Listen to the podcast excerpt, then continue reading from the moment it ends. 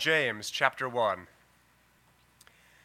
James, a servant of God and of the Lord Jesus Christ, to the twelve tribes in the dispersion, greetings. Count it all joy, my brothers, when you meet trials of various kinds, for you know that the testing of your faith produces steadfastness and let steadfastness have its full effect, that you may be perfect and complete, lacking in nothing. If any of you lacks wisdom, let him ask God, who gives generously to all without reproach, and it will be given to him. But let him ask in faith, with no doubting. For the one who doubts is like a wave of the sea that is driven and tossed by the wind. For that person must not suppose that he will receive anything from the Lord. He is a double minded man, unstable in all his ways. Let the lowly brother boast in his exaltation, and the rich in his humiliation, because like a flower of the grass, he will pass away. For the sun rises with its scorching heat and withers the grass, its flower falls, and its beauty perishes.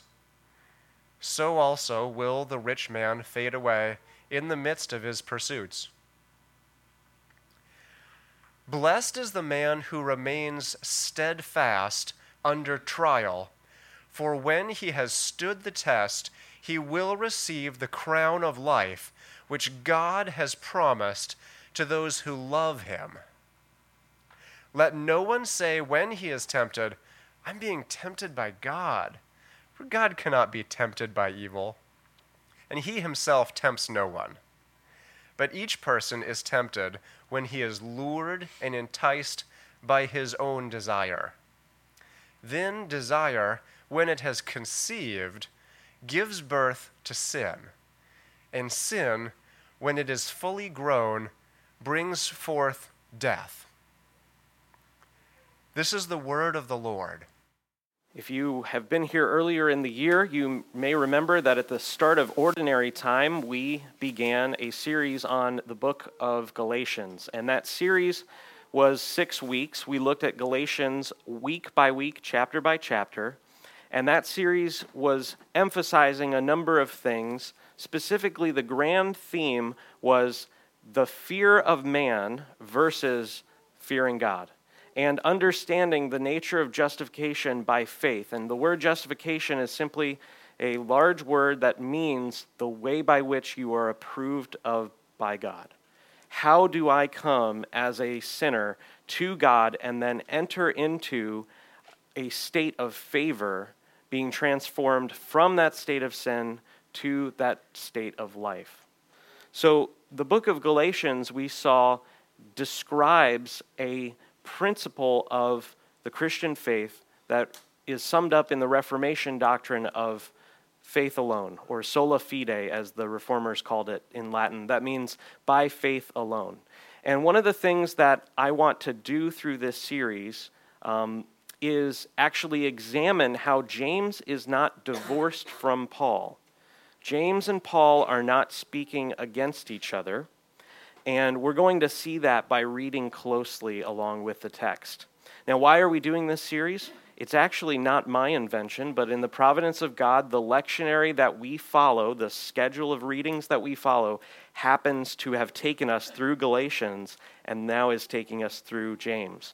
So it's, it's kind of in, in God's sovereign providence that all of these things have have happened. If you're not aware, the, the, the worldwide uh, Reformed Church is celebrating 500 years of Reformation. It is now 2017, and we remember the, uh, the founding of, or the start of the Reformation with Martin Luther's nailing of the, the 95 Thesis on the door of Wittenberg Cathedral on, uh, I believe it was October 31st, 1517. And so the doctrines of grace, which began to be uh, re-emergent, uh, re-emergent through that, have transformed the world. The greatest progress in evangelism and missions has come after the Reformation, and God is restoring his church worldwide.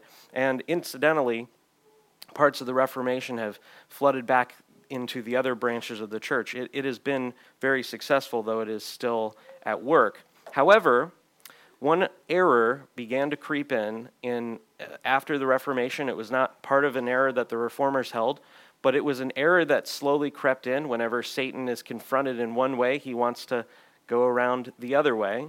And that error is that faith can be divorced from works. And hearing the phrase sola fide, by faith alone, we have reinterpreted what faith means, and therefore we have transformed it into something that the writers of scriptures never intended. So that is kind of just at the onset of our time in James, that is what I want to show.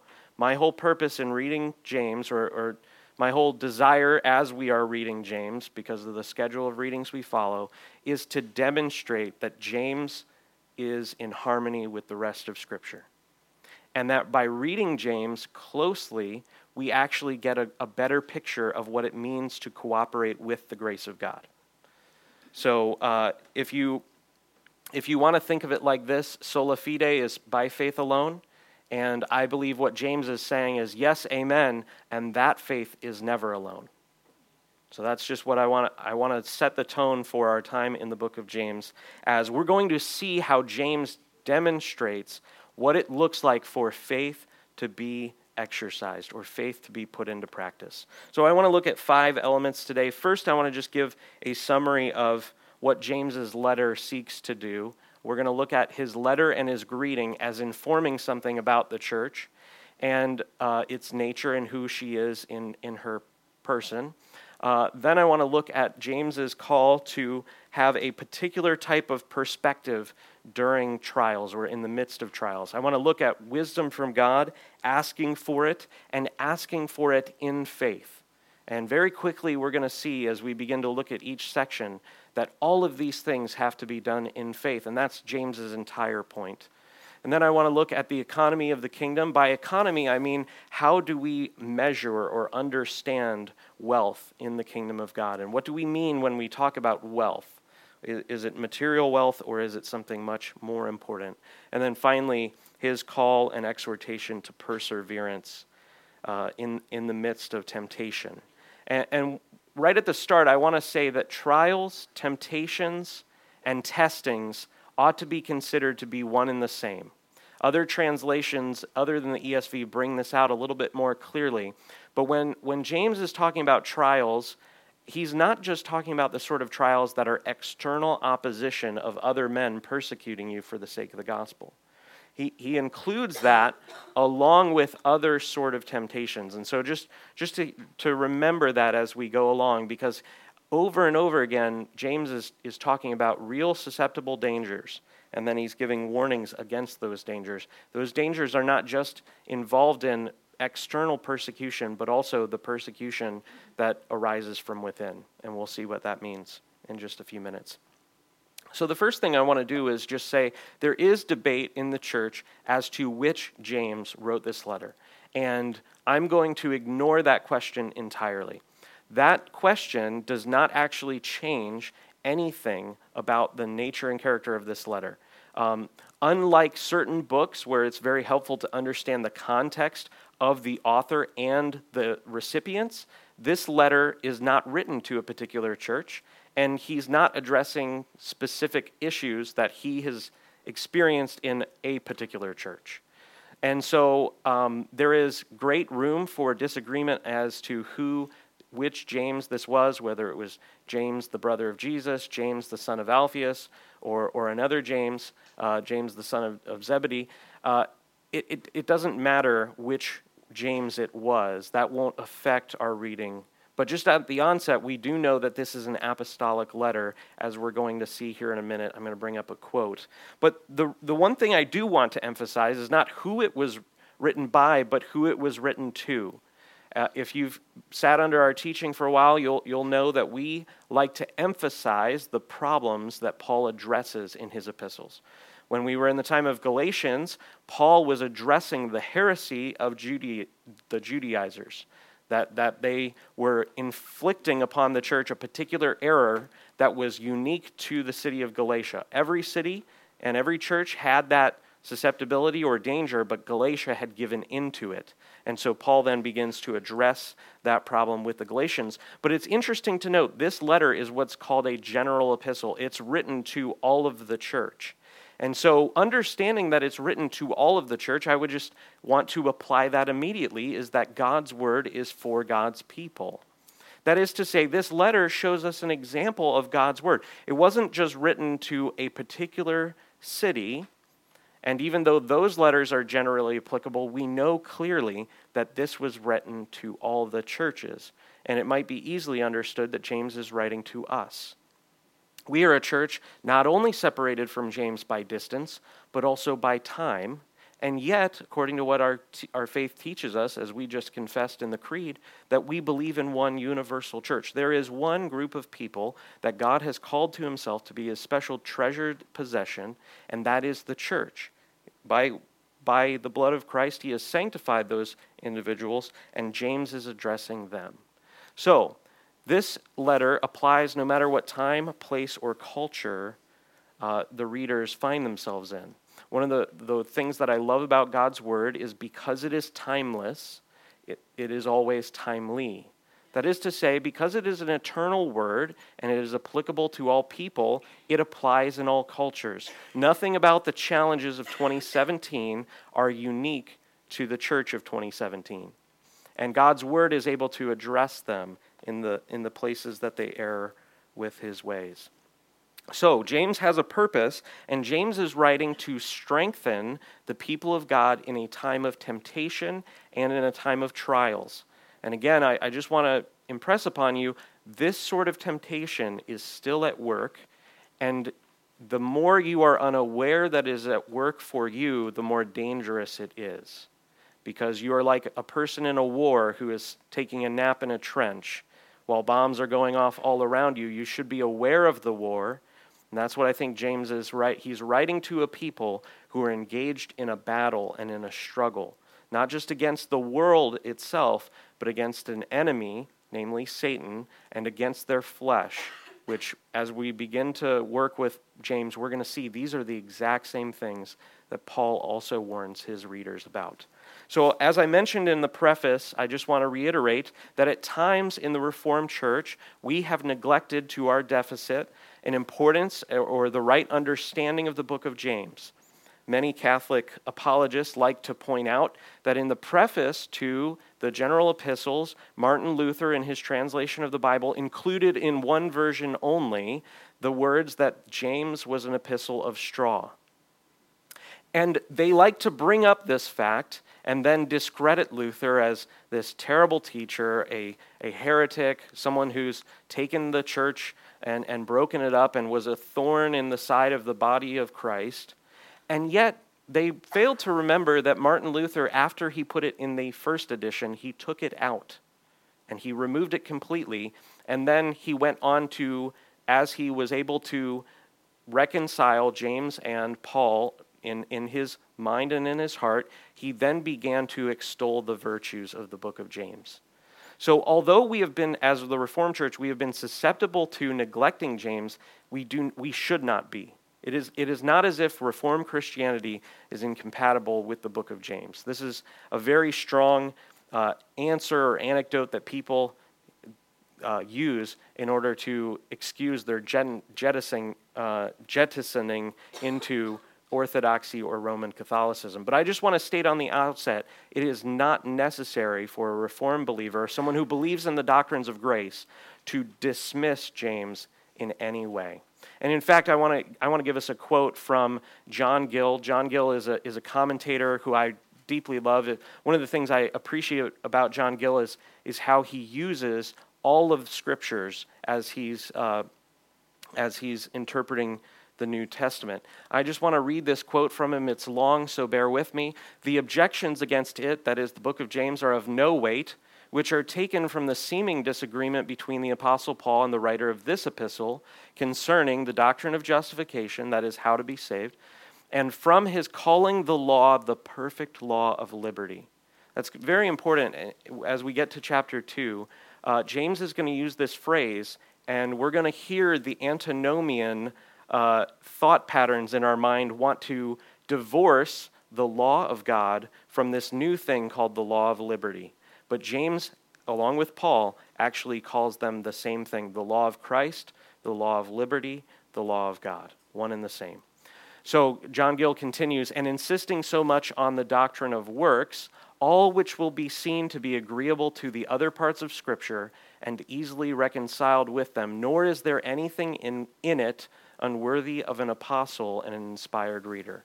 And if I may be so bold to say, it is my goal to do that in this series. It is to demonstrate a reading of James which reconciles his doctrine and demonstrates it as being in complete harmony with the rest of Scripture. Why?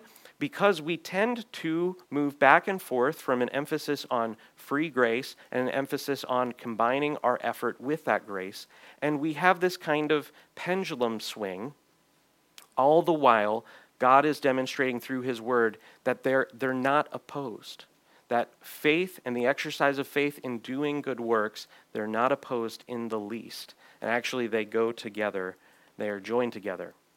So, hearing James in concert with the rest of Scripture, we will find beautiful harmony. It will be beautiful and sweet and wonderful because it is God's Word, and it is, it's better than honey. So, doing so, in attempting to reconcile God's Word, I want to just give you a warning that as we are engaging in this process of trying to reconcile James and Paul, we must do so in the place of submission and subordinate ourselves and our doctrine to the Word of God. That is to say, we must hear under the scriptures. One of my favorite things from knowing some of the old stories of the ARC is this, is this uh, title of a church. I've, I've mentioned this before. The name of their community, the name of their church, was Servants of the Word. And th- there is so much that is encapsulated in that name for a church that I love and appreciate.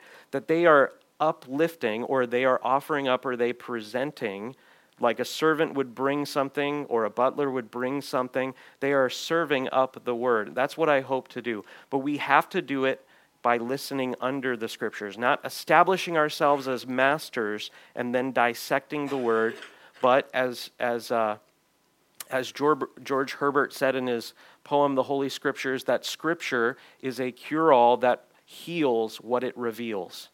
That is to say, that James is going to speak to errors in our walk.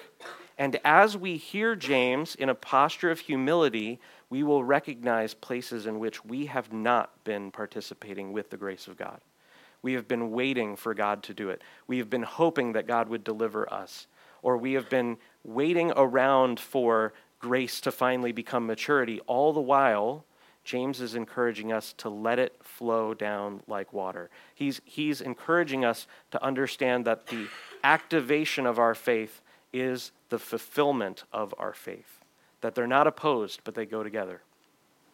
James addresses the church to whom he writes as those who have been engrafted in. So let's get into today's text. James is writing, he's writing a letter, he's a servant of God, and he writes specifically in verse 1 as he says, to the 12 tribes in the dispersion. And this is helpful to remember the rest of Scripture. He's referring to a historical event called the diaspora or the dispersion. God gave a commandment to his people that if they did not follow the works of the law, if they did not complete the law, then they would be expelled out of the land just as he drove out the Canaanites. And we know from history that did happen. But one thing that's interesting by this is James is writing to Jewish and Gentile churches. He's giving a letter which has been disseminated throughout the, the church, and he addresses them not as Jews and Gentiles, but he addresses them as the 12 tribes. Now, that's a very unique phrase because if you read the scriptures closely, by the time of Christ, there weren't any more 12 tribes. Many of the tribes were lost. Many of the tribes were split in two, and then some of them became Samaritans. And then some of them left the Jewish faith altogether. After the exile, when they come back from Babylon, it's not clear which tribe people belong to. And he addresses them as the 12 tribes. So this is intriguing. What do you mean by this, James? I would I would posit that what James is saying is that the church is the logical extension of the people of God, and that through what God has done after the resurrection and ascension of Christ, these people have now been dispersed into the world, but it's been a grand undoing. It's a grand reversal of the former dispersions. The former dispersions were done because of exile. Through the, through the sins of the people, they incurred the wrath of God and they were spit out, they were vomited out of the land. But here, at this time of James's writing, he's addressing a church that hasn't been reveling in disobedience, but rather they've been celebrating the gospel and participating with it. And as we see from the book of Acts and Jesus' statement in the Great Commission, this was the purpose all along. After Jesus is raised from the dead, he commissions his disciples to go into all the world. He wants them to invade the rest of the world, just as the Israelites had invaded the promised land. And so these aren't dispersed because of sin, these are dispersed because of God's redemptive plan. This is James's address to the people of God who are to be spreading the gospel throughout the world. James opens his letter with a general encouragement for all Christians. Verse 2 Count it all joy, my brothers, when you meet trials of various kinds, for you know that the testing of your faith produces steadfastness, and let steadfastness have its full effect, that you may be perfect and complete, lacking in nothing. So, at the onset, I just want to say strongly, in the most clear terms, that the prosperity gospel, which teaches either clearly or subtly that the Christian faith produces a, a life of no trouble is a lie from Satan. And that lie from Satan is so pernicious and dangerous because as soon as you face a trial, you will try to reconcile it what you, with what you believe about the Christian faith, which is that there's no trouble for those who believe, that God just protects them from everything.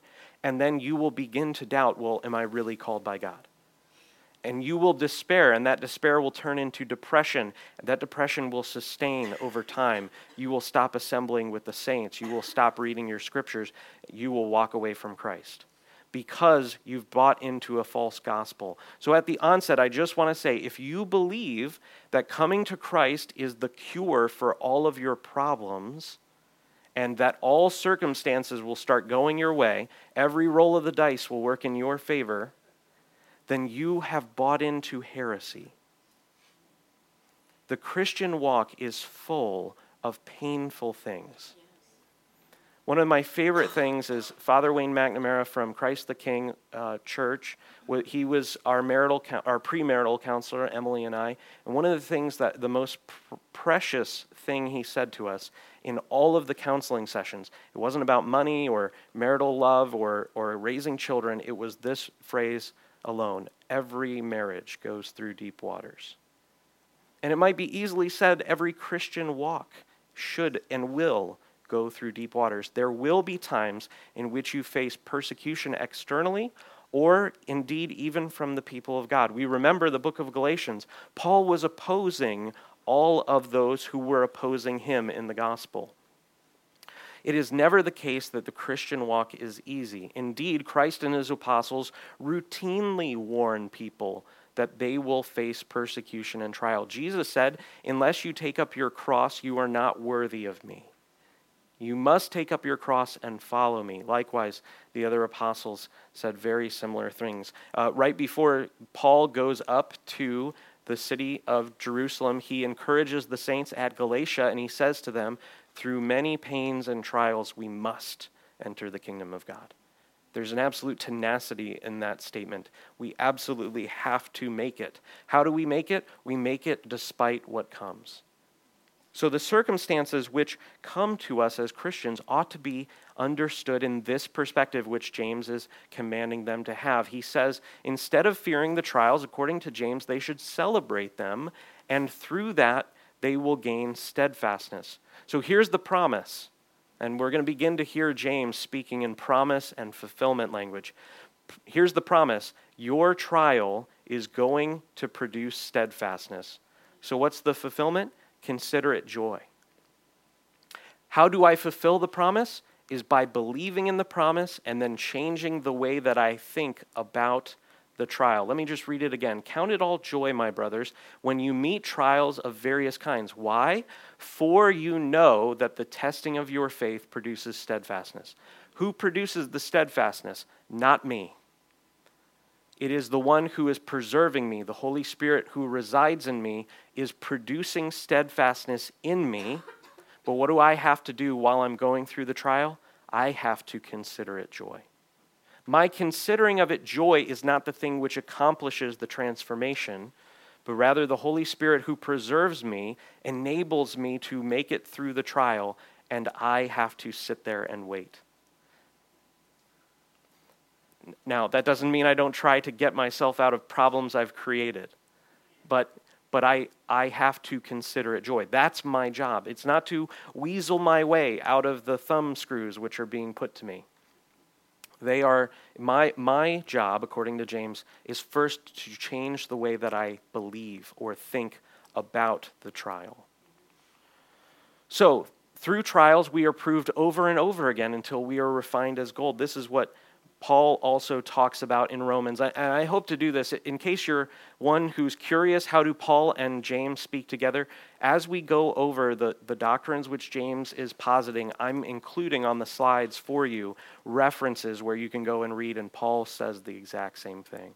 Paul says in Romans 5 that they are to, to rethink the way that their uh, trials are going, and then there's this chain of events which end in in a purification. It's, it's like gold which is melted, and then the dross floats to the top, and then you scrape off the dross, and then you let it cool, and then you do it again. And, and that refining process, how does it work? It works because of great heat and great pressure which is applied to the liquid gold. And that is how gold is purified over and over again. This is what, this is what we understand to be the purpose of trials is purification. So then James moves on to give a commandment in verse 5 that if they lack wisdom, they ought to ask.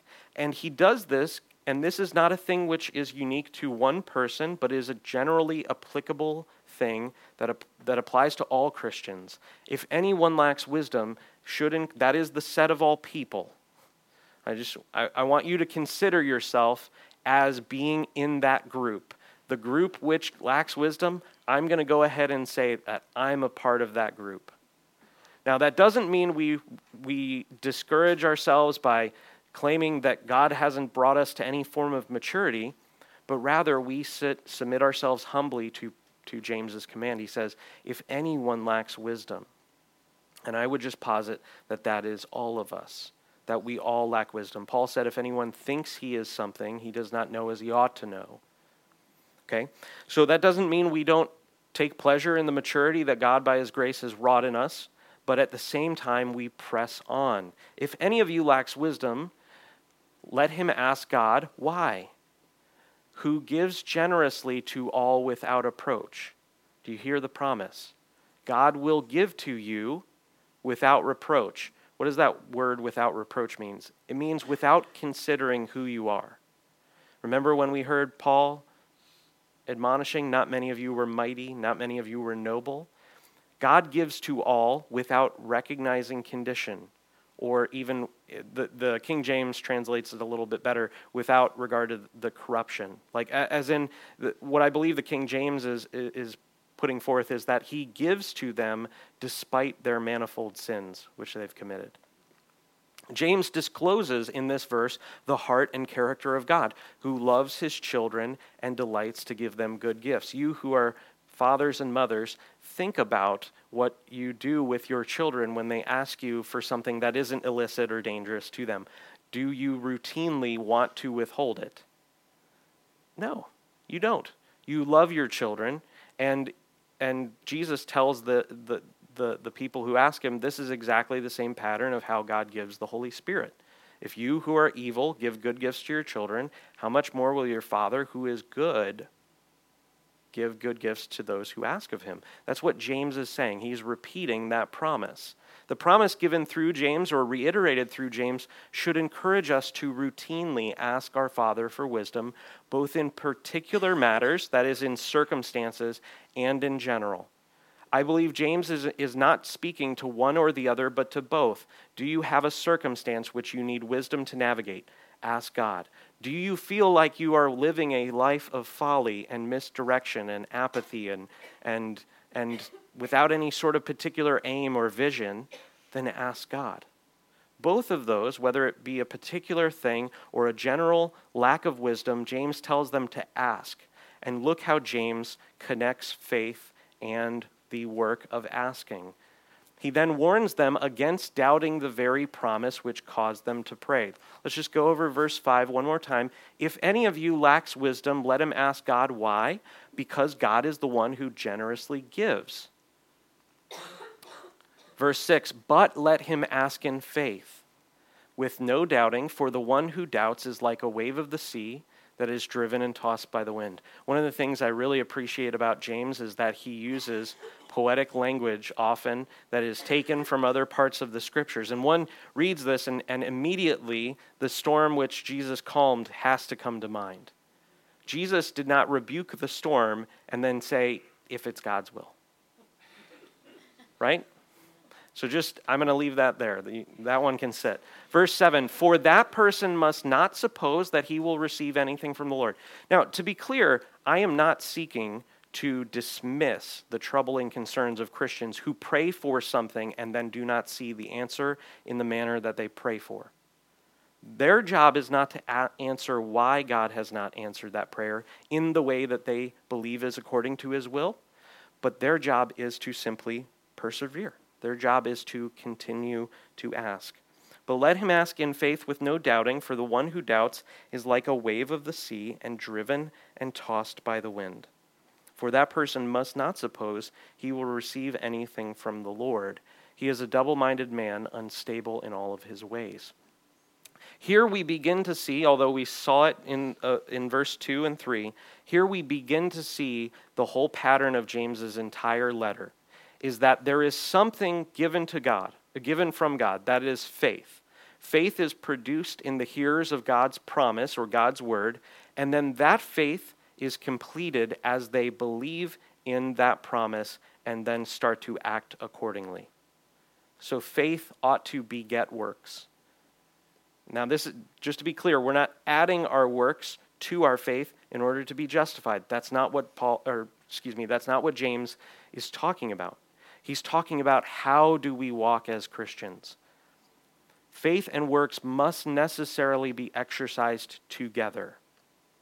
One flows into the, into the next. Faith begets works. Faith is a grace given by God through which all other things must be received, both natural and spiritual. That is to say, I cannot come to God unless I believe that He is, right? And He is a rewarder of who?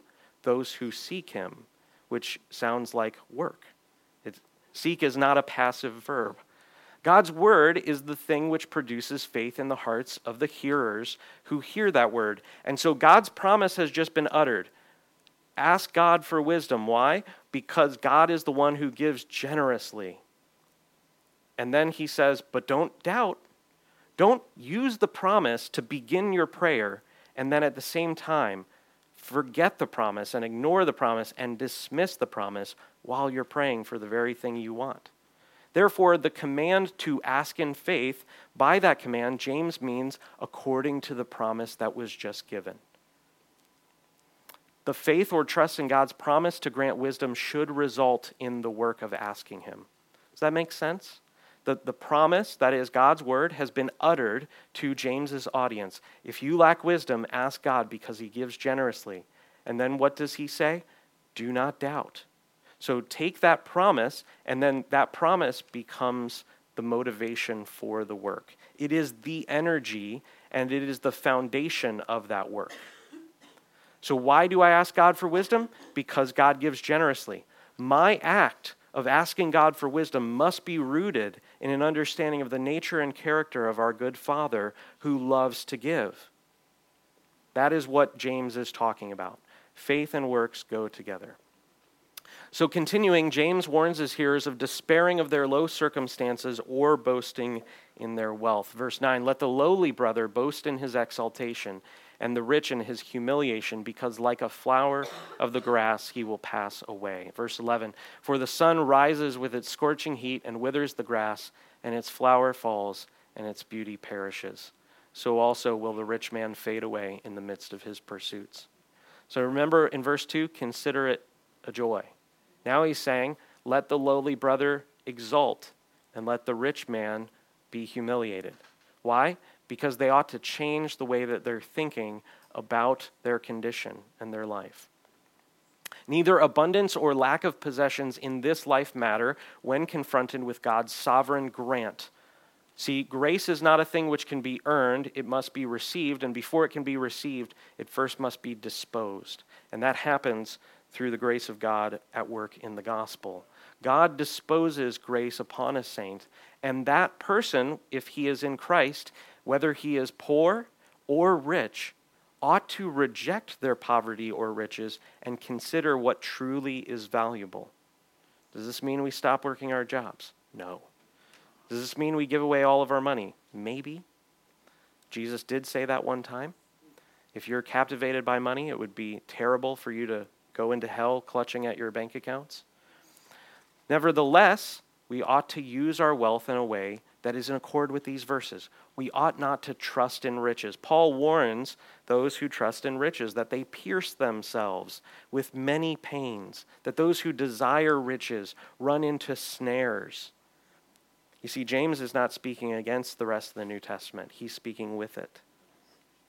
Let the lowly brother boast in his exaltation, and the rich in his humiliation. G- James calls those who are rich to forsake trusting in riches and to consider the end of their life. This is very important, especially as a church with many young professionals or young people who are working. It is very easy to be seduced by growing bank accounts. And although we must be faithful with the things that God has called us to do and given, we must always do it remembering what that money is for. It has to be spent on the kingdom. Now, part of that is giving it to your children at, at your death. But remember, you cannot take money with you. And, and, it, and I, I, was listening, I was watching, some of you will be scandalized by this, you shouldn't be. But I was watching a biography of G- George Harrison, who is my least favorite Beatle. Um, and, and one of the things that they brought out, with Paul McCartney was on, on the film, and he was saying one of the things that George, the reason George Harrison went into Eastern mysticism is after a few successful tours and albums, he suddenly realized he hated money. And he just, you know, he didn't give it all away, but so he didn't really hate it the right way. But he, he was, he found it so empty and so boring. And Paul said that we all did. We, we found that money wasn't really fun. And that's why, if you're ever listening to the Beatles, I think the first half of the Beatles is good. And then they get into drugs and psychedelics, and stuff gets weird quickly. So, um, but the, the, the point is that even the most powerful, best rock and rollers, when they get to the riches that they've pursued, find nothing there. It's like chasing. It's. I think it's why the Irish have the fable. You know, if you get to the end of the rainbow, there's a pot of gold. And the whole point is rainbows, you can't get to the end of the rainbow. There's nothing there. There is no end to the rainbow. So James then praises those who are steadfast, telling them of the promise of God to those who persevere under temptation. Remember, we're, we're reading James in the pattern of promise and fulfillment, where God promises and he enables us to, to fulfill that promise. Blessed is the man who remains steadfast under trial. Why? Why is he to be considered blessed? Why should he seek to be blessed? For when he has stood the test, he will receive the crown of life. Promise, reward. Blessed is he who perseveres under trial. Why? Because he will receive a crown of life. I, I think that is very appealing. When, when you use the word crown of life in the scriptures and you say that's promised to me, that's very, very appealing. So, remembering James's warning just a few verses ago against faithless prayer in the light of God's promise to grant wisdom, we should read this as his instructions of how to fight temptation. Hopefully, this is clicking for us. James says, if you lack wisdom, ask God why? Because God is the one who gives generously, therefore do not doubt. Right? He, he says, here's what you should do. The reason you should do that is because of this. And then while you're doing that, remember the promise. Remember the reason why you're doing it in the first place. Verse 13 Let no one say when he is tempted, I am being tempted by God. Wouldn't this contradict the very promise he just gave? God is the one who is tempting people, but if they pass the temptation that he is also meting out, then he'll reward them with something. For God cannot be tempted with evil, and he himself tempts no one. But each person is tempted when he is lured and enticed by his own desire. Then desire, when it has conceived, gives birth to sin, and sin, when it is fully grown, brings death. This progression is that I'm, I'm living my life. Something happens, I see something, someone says something to me, I stumble upon something I, I, I find something, and that meets an appetite which is in me. And that appetite which is in me then begins to grow. It is like a seed which is germinated. As soon as that seed germinates, it begins to set out roots, and when it is watered, it then uses the pressure and power of water to break apart the rock. That is what I think James is talking about here. He's, he's saying that, that this temptation, which is something that I have an appetite for, then if I allow it to grow, if I do not pluck it out by the root, it will take over and it will spread its rooty tentacles through everything that I am. James calls us, therefore, to understand that our temptations are real appetites for illicit and immoral pleasures that our old man desires. Remember Paul in Romans 17 who will deliver me from this body of death? Thanks be to Jesus Christ, right? That what, what Paul is saying, what James is saying, is that there is an old man, and that old man, though we are to consider him dead, Paul also says that we must crucify ourselves daily. I buffet my body, or I beat my body, I put it in subjection, lest after having preached to others, I would be found as unworthy. So, so what James is saying is there is some appetite within myself how is this corrective for us? Most of us, when we fight temptation today, especially those of us who have swam in more charismatic and Pentecostal circles, we think that the temptation is Satan's fault. And if only Satan would just stop doing that, we would finally get victory. And we do our, our spiritual warfare thing, which is sometimes an unhelpful category. We do this thing in which we pray against demons or we pray against, you know, sinful uh, doctrines. And, but we have to recognize what James is saying. The problem isn't just Satan, the problem is my old man wants to come back to life. That I must crucify it every day, and that I must recognize that my sinful appetites, the ways in which I participate with temptation, is A, I do not consider my old man dead. B, I do not put him to death. And then C, I'm ignorant that I'm even susceptible to the temptation.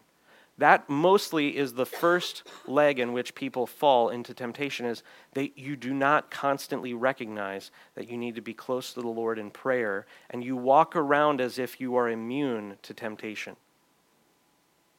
Cheating on a test, that won't appeal to me.